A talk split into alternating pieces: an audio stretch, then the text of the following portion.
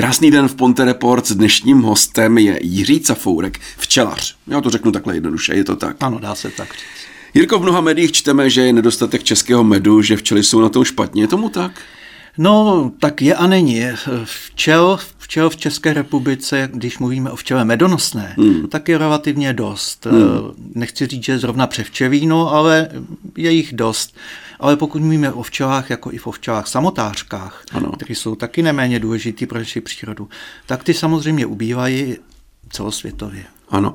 A je to tím, že třeba jim už u nás nechutná, nebo...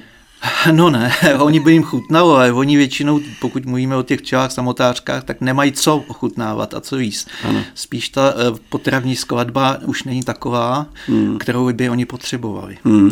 Vy jste nejen jako včelař, ale vy jste jako lektor, který píše krásné brožury. Staráte se o malé včelaře, mladé včelaře. Eh, staráte se o to, aby vznikaly včelí kroužky. Eh, vy jste i předsedou včelí stráže, jestli ano, to říkám ano. správně, a jezdíte po celé republice přednášet o včelách. Takže vy jste tady teď na správném místě. Mají děti zájem stát se včelaři? No, no docela ano. Eh, to většinou to záleží ne to, že by chyběly děti, které by mm. mohly v těch kroužcích být, ale chybí vedoucí. Mm. A pokud někde v tom místě se najde šikovný vedoucí, který jednak umí čavařit a ano. jednak má vztah k těm dětem a umí s nimi pracovat, tak není problém ty děti eh, k tomu získat. Ano, než se naučíme některé ty včelařské pojmy, je nějaký zákon nebo nějaké ustanovení, od kolika let se děti mohou starat o včely? Eh, takový zákon není, není, není to nějak omezený eh, věkem, ale většinou včelařské kroužky jsou, až když jsou třeba řekněme v první třídě, jo, jo. ale několik kroužků existuje i, i při mateřských školách. Jo. Takže kdyby třeba přišel synek v deseti letech, že chce mít doma na zahradě vlastní včelstvo, tak může mít, není může. žádný problém.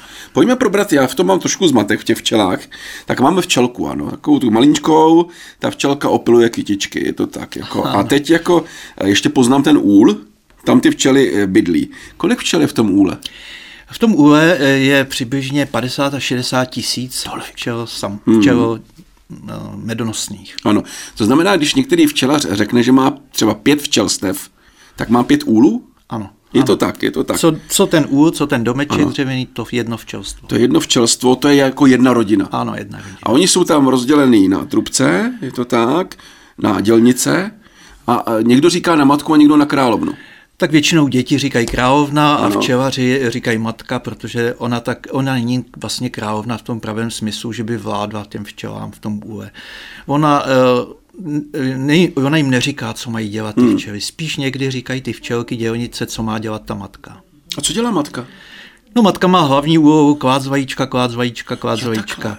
Když je zdravá, silná, mladá, tak klade tisíc až dva tisíce vajíček každý den. Tak, Fakt? Takže je to obrovské množství, no a, ale oni musí, oni taky určují ty včelky, kam do jaké buňky tu, to vajíčko naklade a také jaké, a jestli se má narodit trubec z toho vajíčka, nebo jestli hmm. se má narodit čela dělnice, to vlastně určují ty, ty včely. A ta matka vůbec nevylítává z toho úlu? Ta matka vylítá vlastně jednou, dvakrát za život. Jednou z začátku, když se narodí, tak hmm. po pár dnech potřebuje letět na takzvaný snubní let. Ano. Potřebuje získat to sperma, ano. s kterým potom pracuje celý život a to je jednou za život. A potom někdy se může taky vyrojit a to je ta druhá varianta, kdy, kdy se dostane ta stará matka, která žila v tom úle, vlastně hmm. vyletí ven s včelkama a rozmnoží se to včelstvo hmm. na dvě. A tu matku teda uh, oplodní nějaký trubec? Ne, ne nějaký, ale několik. Několik trubců několik, najednou. Když ty matky letí na ten snubní let, ano.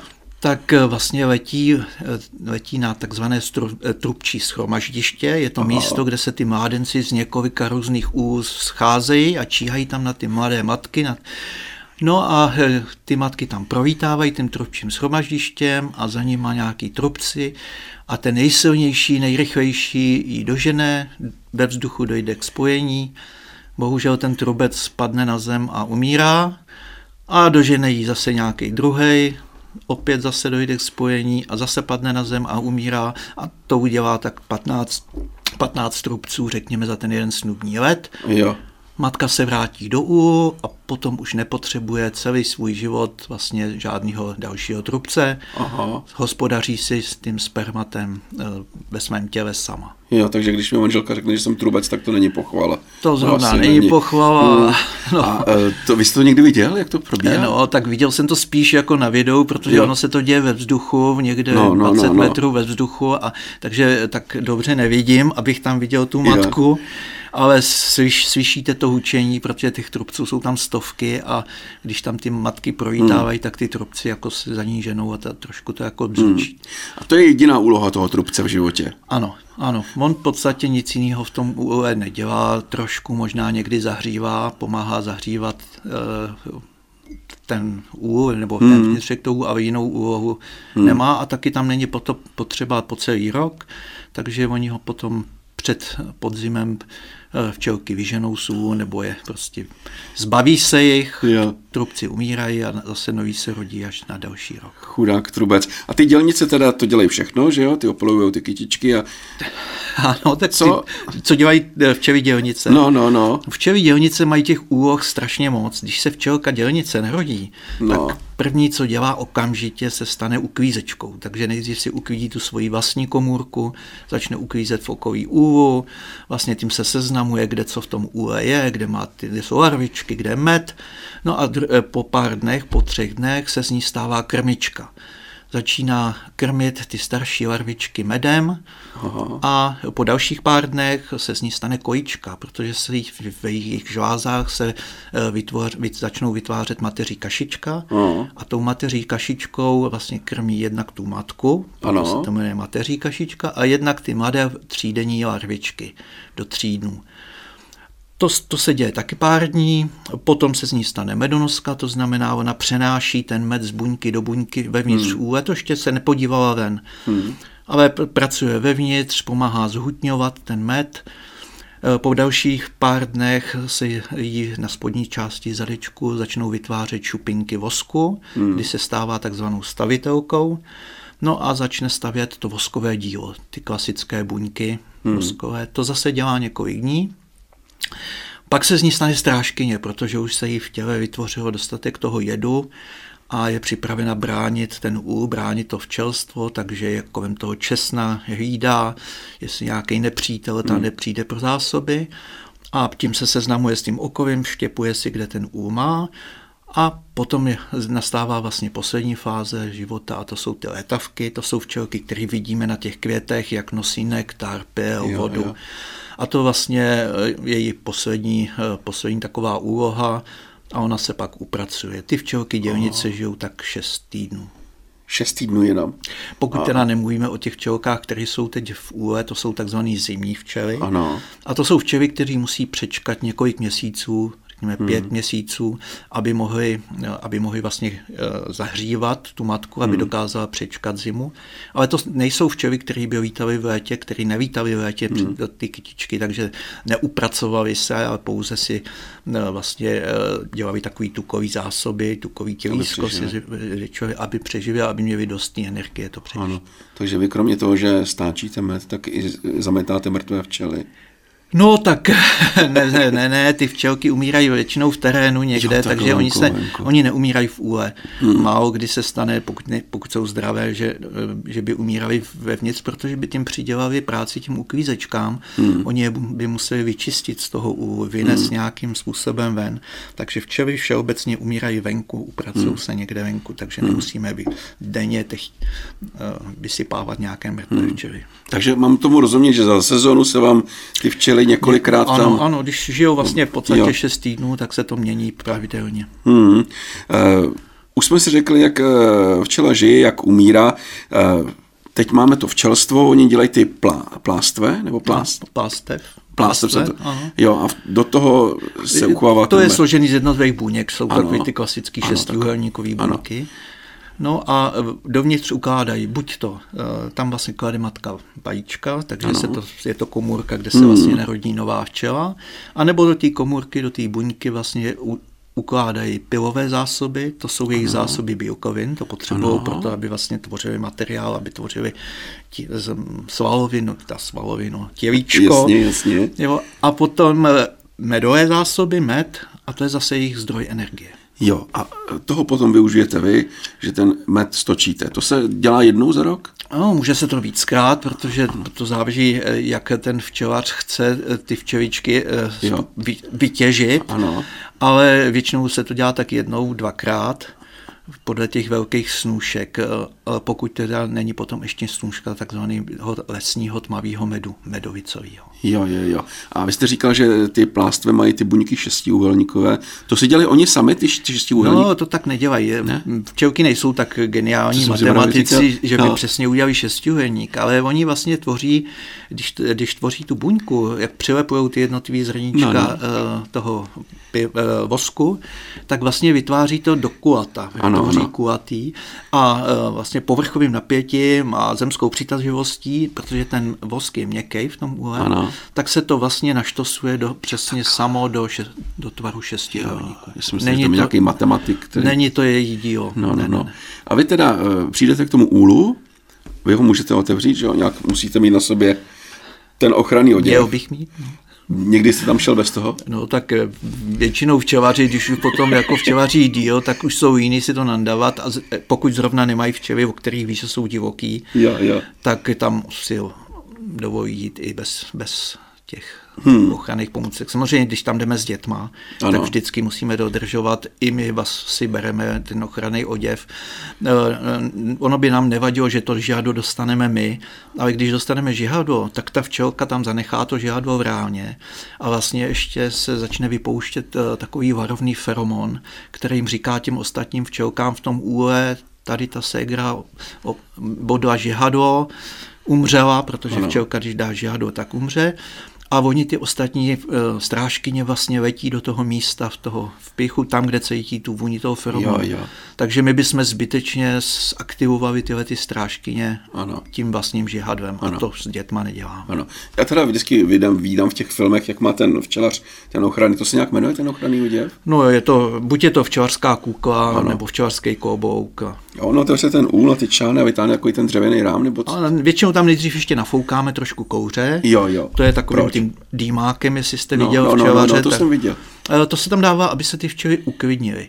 To je vlastně, oni to mají geneticky v sobě daný, když dřív včely žily v lesích, v dutinách stromů, tak měli krom toho medvěda jako nepřítele, tak měli eh, vlastně živel jeden, hmm. oheň. Hmm. Když někde prásknul blesk, že zapálil les, oni začali cítit ten kouř a potřebovali nějak reagovat. Oni nemohli se sebrat a uletět. Hmm. Protože vlastně v tom v té dutině žila s něma ta matka a ta matka nemůže se najednou sebrat a odletět. Hmm. A takže vlastně obalili, začali lézt dovnitř do té dutiny, plnili si bříška medem, ano. aby udělali takovou izolaci, obalili tu matku a čekali, jestli ten oheň projde jenom někde spodní vrstvou toho lesa a jestli se zachrání vlastně ten strom. Jo, Protože při některých požárech schořel celý strom ano. i s nima a někdy to prošlo jenom spodkem, hmm. přežili to. No a mají to v sobě zafixovaný a tak když jim tam zase nakouříme trošku dýmu, hmm. tak si řeknou zase někde hoří a vezou dovnitř a plní si ty bříška medem a nevítají tak okolo a jsou klidnější. Jo, a my můžeme s nima pracovat. Takže jo. ne, že bychom je uspali nebo něco no, takového, no, no. ale vlastně, vlastně přinutíme být klidnější a být hmm. v takovém režimu pozorování. A teď teda vytáhnete ten rám nebo něco? Vytáhneme ten rámeček, no a teď podle toho, co potřebujeme v tom udělat. Buď si to jenom zkontrolujeme, třeba jo, hledáme jo. matku, jestli tam je, není, eh, nebo zjišťujeme eh, stav metných zásob, nebo pilových zásob. Prostě pracujeme podle toho, jaký je roční období a co hmm. je potřeba v tom čelstvu hmm. udělat. Tu matku poznáte?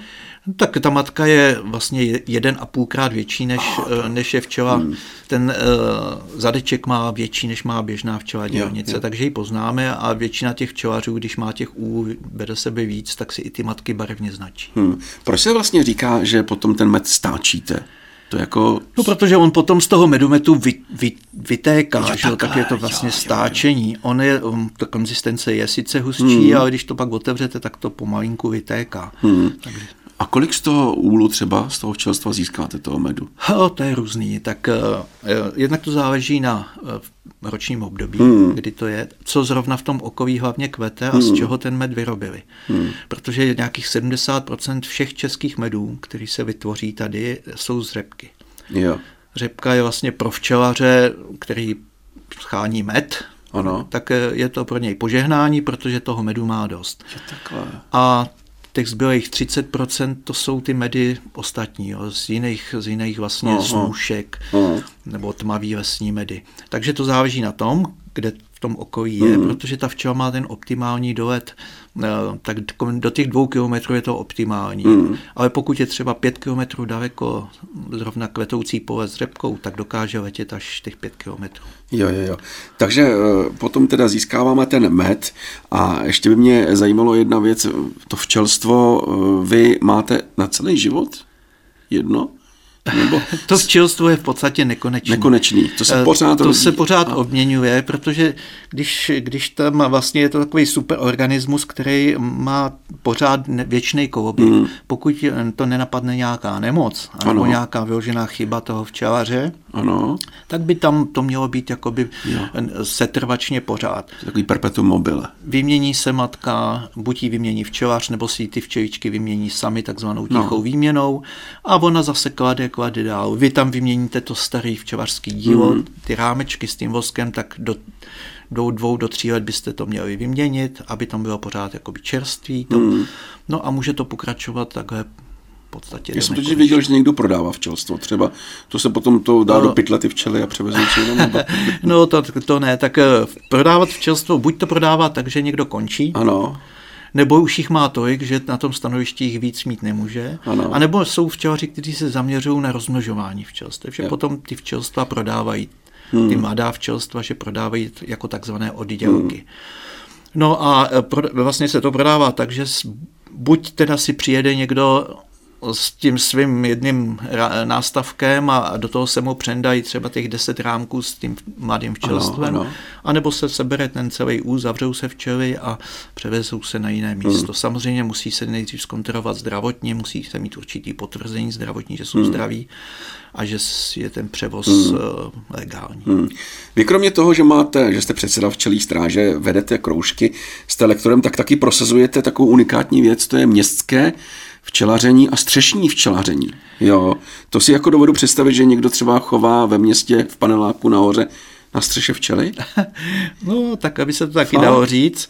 Vy tady taky máte uh, Ano, na, tady- na střeše včely nahoře a já jsem se k tomu střešnímu včelaření dostal vlastně přes ten kroužek, Vyšeradský včelaříky, který máme v Praze a vlastně pozvali si nás do jednoho obchodního centra na Praze 4, že by chtěli mít na střeše včely. Hmm. Takže jsme jim tam založili, to, bylo to v roce 2010, a založili jsme jim tam to vlastně první oficiální takový střešní stanoviště včelí.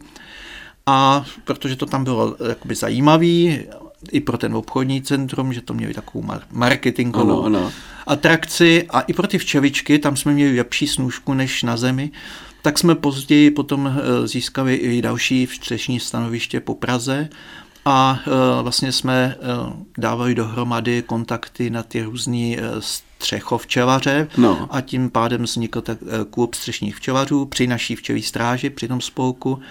No a vlastně komunikujeme a scházíme se občas eh, a vyměňujeme si zkušenosti jo. právě z té práce se včelami na střechách. A je z toho jako lepší snůžka, jste říkal, protože mně připadá, že ta včela se musí víc No, musí sletět dolů přes parkoviště nějaký. než Nechci říct, že tím, že to dáte na střechu, tak automaticky je lepší snužka. To tak ne. Ale v té Praze, v té Praze je to třeba tak, že na zemi je málo míst. Třeba No. v tom centru, kde byste ty včely mohli no. Jo, protože tam si ty lidi těch včel na zemi všimnou, že, jo, že tam někde hučejí včely. A to, že jim lítají 15-20 metrů nad, nad hlavama, to si žádný ten člověk nevšimne, protože ty včely se tak roz, rozptýlí, že to není prostě vidět. Takže jednak tam jde v těch městech i o místo. Ano. Potom vlastně ty stanoviště jsou chráněnější. Na zemi vám to můžou vandalové zlikvidovat, zloději ukrást a na té střeše je to přece jenom ten přístup je tam něčím omezený, že jo, tak pod nějakou kontrolou. E, d- Dál na třeba na těch střechách nejsou problémy s mravencem. Mravenci většinou na, e, na střechách nejsou Hmm. a na zemi ty e, včelstva můžou napadnout mravenci, anebo i myši, nějaký hodavci, to na těch střechách taky ubývá. Takže jako po té uživatelské stránce je to docela příjemný, pokud ta střecha vyhovuje všem těm požadavkům. Pořád se motáme kolem medu. eh, Vy dokážete poznat dobrý med? Tak podle toho, jestli mluvíte dobrý jako chuťově, no. anebo dobrý jako kvalitou. Jako kvalitní takhle. Dobrý med, každý z nás má jinou chuť, ano. tak mě může chutnat pohankový a vám se ten pohankový nemusí chutnat vůbec takže to je různý, ale kvalitu medu. Eh, bohužel med je jedna z komodit, která je nejvíc pančovaná. Ano. Eh, dováží se sem medy z různých, z různých zemí a eh, tady většina těch medů, které si koupíte někde v supermarketech, hmm. v obchodácích, tak většina z nich jsou smíchaný medy s naším medem, ale hlavně jsou to zahraniční, hmm. protože těm obchodním centrum jde o cenu. A náš český med, bohužel ta výroba toho medu je dražší než někde v cizině. Jednak protože vlastně eh, my tady v České republice včely nevečíme proti moru včelího plodu, hmm. nepodáváme jim antibiotika, hmm. takže když tady napadnou včely mor, tak eh, se to většinou pálí, to, hmm. to stanoviště. V zahraniční, tam, kde je to povolené, se to léčí antibiotika. Hmm. Takže oni to mají lacinější, ten provoz. No pak zase v některých zemích eh, je ta snůžka delší, než je u nás. Mají tam jiný skladbu rostlin, takže to tam kvete víc, je tam teplej, takže toho medu vyprodukujou, vyprodukujou více, je to prostě všeobecně lacinější. A když se sem doveze, tak tady sice existuje nějaká norma, která eh, říká, že med musí být tak a tak, mít to je takový a takový vlastnosti, ale třeba eh, na etiketách by mě, má být napsáno, že to je med z České republiky, nebo ze zemí EU, nebo ze zemí mimo EU. Ano. Oni to tam napíšou, na první místo napíšou z České republiky, pak už tam malým písmenem je z, plus ze zemí jo, jo. EU, ale to, že do nějak třeba do tuny medu dali jednu lžičku českého medu, no. nikde není stanoveno poměr. Aha. Tak když do tuny dáte lžičku medu českého, tak už můžete na etiketu napsat Jo. Med z České republiky plus ze zemí mimo EU. Jo. Jo, takže tohle dělají ty, ty vlastně ty supermarkety. supermarkety a takové ty firmy, které toho medu tady produkují obrovské množství, takže jim se, to, jim se to prostě vyplatí.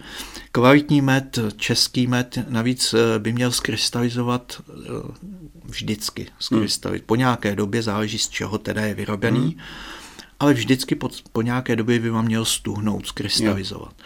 A ten med, který vidíte v supermarketech, tak ten vám vůbec neskrystalizuje. Ten no. tam je pořád krásně tekutej no, no. a to je podezření, že jo. To je prostě nepřirozený pro české medy. Buď to je med, který je přehřejvaný, nebo přefiltrovávají nějaký ty věci, nebo používají něco jiného do toho, aby ten med vlastně stále měl tekutý a hmm. pro toho zákazníka aby krásně vypadal. Hmm. Takže První takový eh, signál k tomu, že máte dobrý med, je v podstatě, že vám začíná krystalizovat, protože hmm. řepkový med začíná krystalizovat po pár týdnech. To, to je hmm. třeba 14, 3 týdny a už vám začne krystalizovat. Což eh, je vlastně dobře. Hmm. Aspoň vidíte, že ten med máte kvalitní. A taky ty poznáte podle toho, že vlastně eh, ten včelař může vybírat brzo ten med, hmm. když má ještě větší procento vody, hmm. než, než je stanoveno nějakou normou. A tenhle ten med vám taky nebude hned krystalizovat a bude mít tendenci potom, když ho otevřete, víc kvasit. Jo, jo. Takže takhle prostě najít si svého českého včelaře. Tak, to říká se, jak má mít člověk svého hmm. doktora, tak má mít i svého včelaře. Hmm, je to tak. Kolik byste dostal za život žihadel? No, to se nedá tak, to se nedá tak spočítat, no já nevím, teď už jich nedostávám moc, tak ne. 50 za rok. A jak se říká, uletěli vám někdy včely? To, to, se říká, to se říká, že se kouká, jako když včelaři uletěli včely. Samozřejmě včely se vyrojí. No, Tím no. pádem se vám vlastně jakoby ztratí polovina včelstev z toho úlu a je to škoda. Pro, pro ty včelaře, kteří, kteří to dělají na med, ano. tak je to ztráta, protože ten rok nebo z hmm. toho včelstva vlastně je oslabený a toho medu nebudou mít tolik. Hmm. Ale jinak to rojení, to rozdvojení je přirozená vlastnost včel, kterou vlastně získáte z jednoho včelstva, dvě, dvě hmm. včelstva. A e, není to až tak špatný e, pro tu přírodu, že by vám prostě uletěli. A můžete si ten roj odchytnout, pokud to zjistíte, a můžete vlastně získat druhé včelstvo. Jo, jo. Ale e, nesmíte si mít tak, že si chcete vzít cizí roj, protože tam je nebezpečí, že e, ten roj, ne, že byste si ho nemohl vzít, no. ale když nevíte, odkud vodu jít, tak jestli ten včelař léčil nebo neléčil. Hmm. Takže včela to je, to je nádherné téma, mety taky nádherné téma. Myslím si, že děláte záslužnou práci určitě s dětmi, že učíte včelaření. Já vám popřeji, abyste měl dost, co, přeju si něco včelaři vzájemně, aby měli dost medu, dobrý roj, nebo... no, no, no hlavně, hlavně pro nás je vždycky, aby ty včely přežily, přežily hlavně teď tu zimu, ano. tak eh, to je to hlavní, aby jsme měli vlastně potom eh, s čím pracovat a z čeho se radovat, protože správný včelař se raduje ani tak ne z toho medu, jako z těch včelíček. Ano, já vám děkuji za rozhovor, ať máte včelku máju mezi těma včelama, ať se vám daří, díky moc. Není za děkuji. Hostem Fonte Reports dnes byl včelař Jiří Cafourek.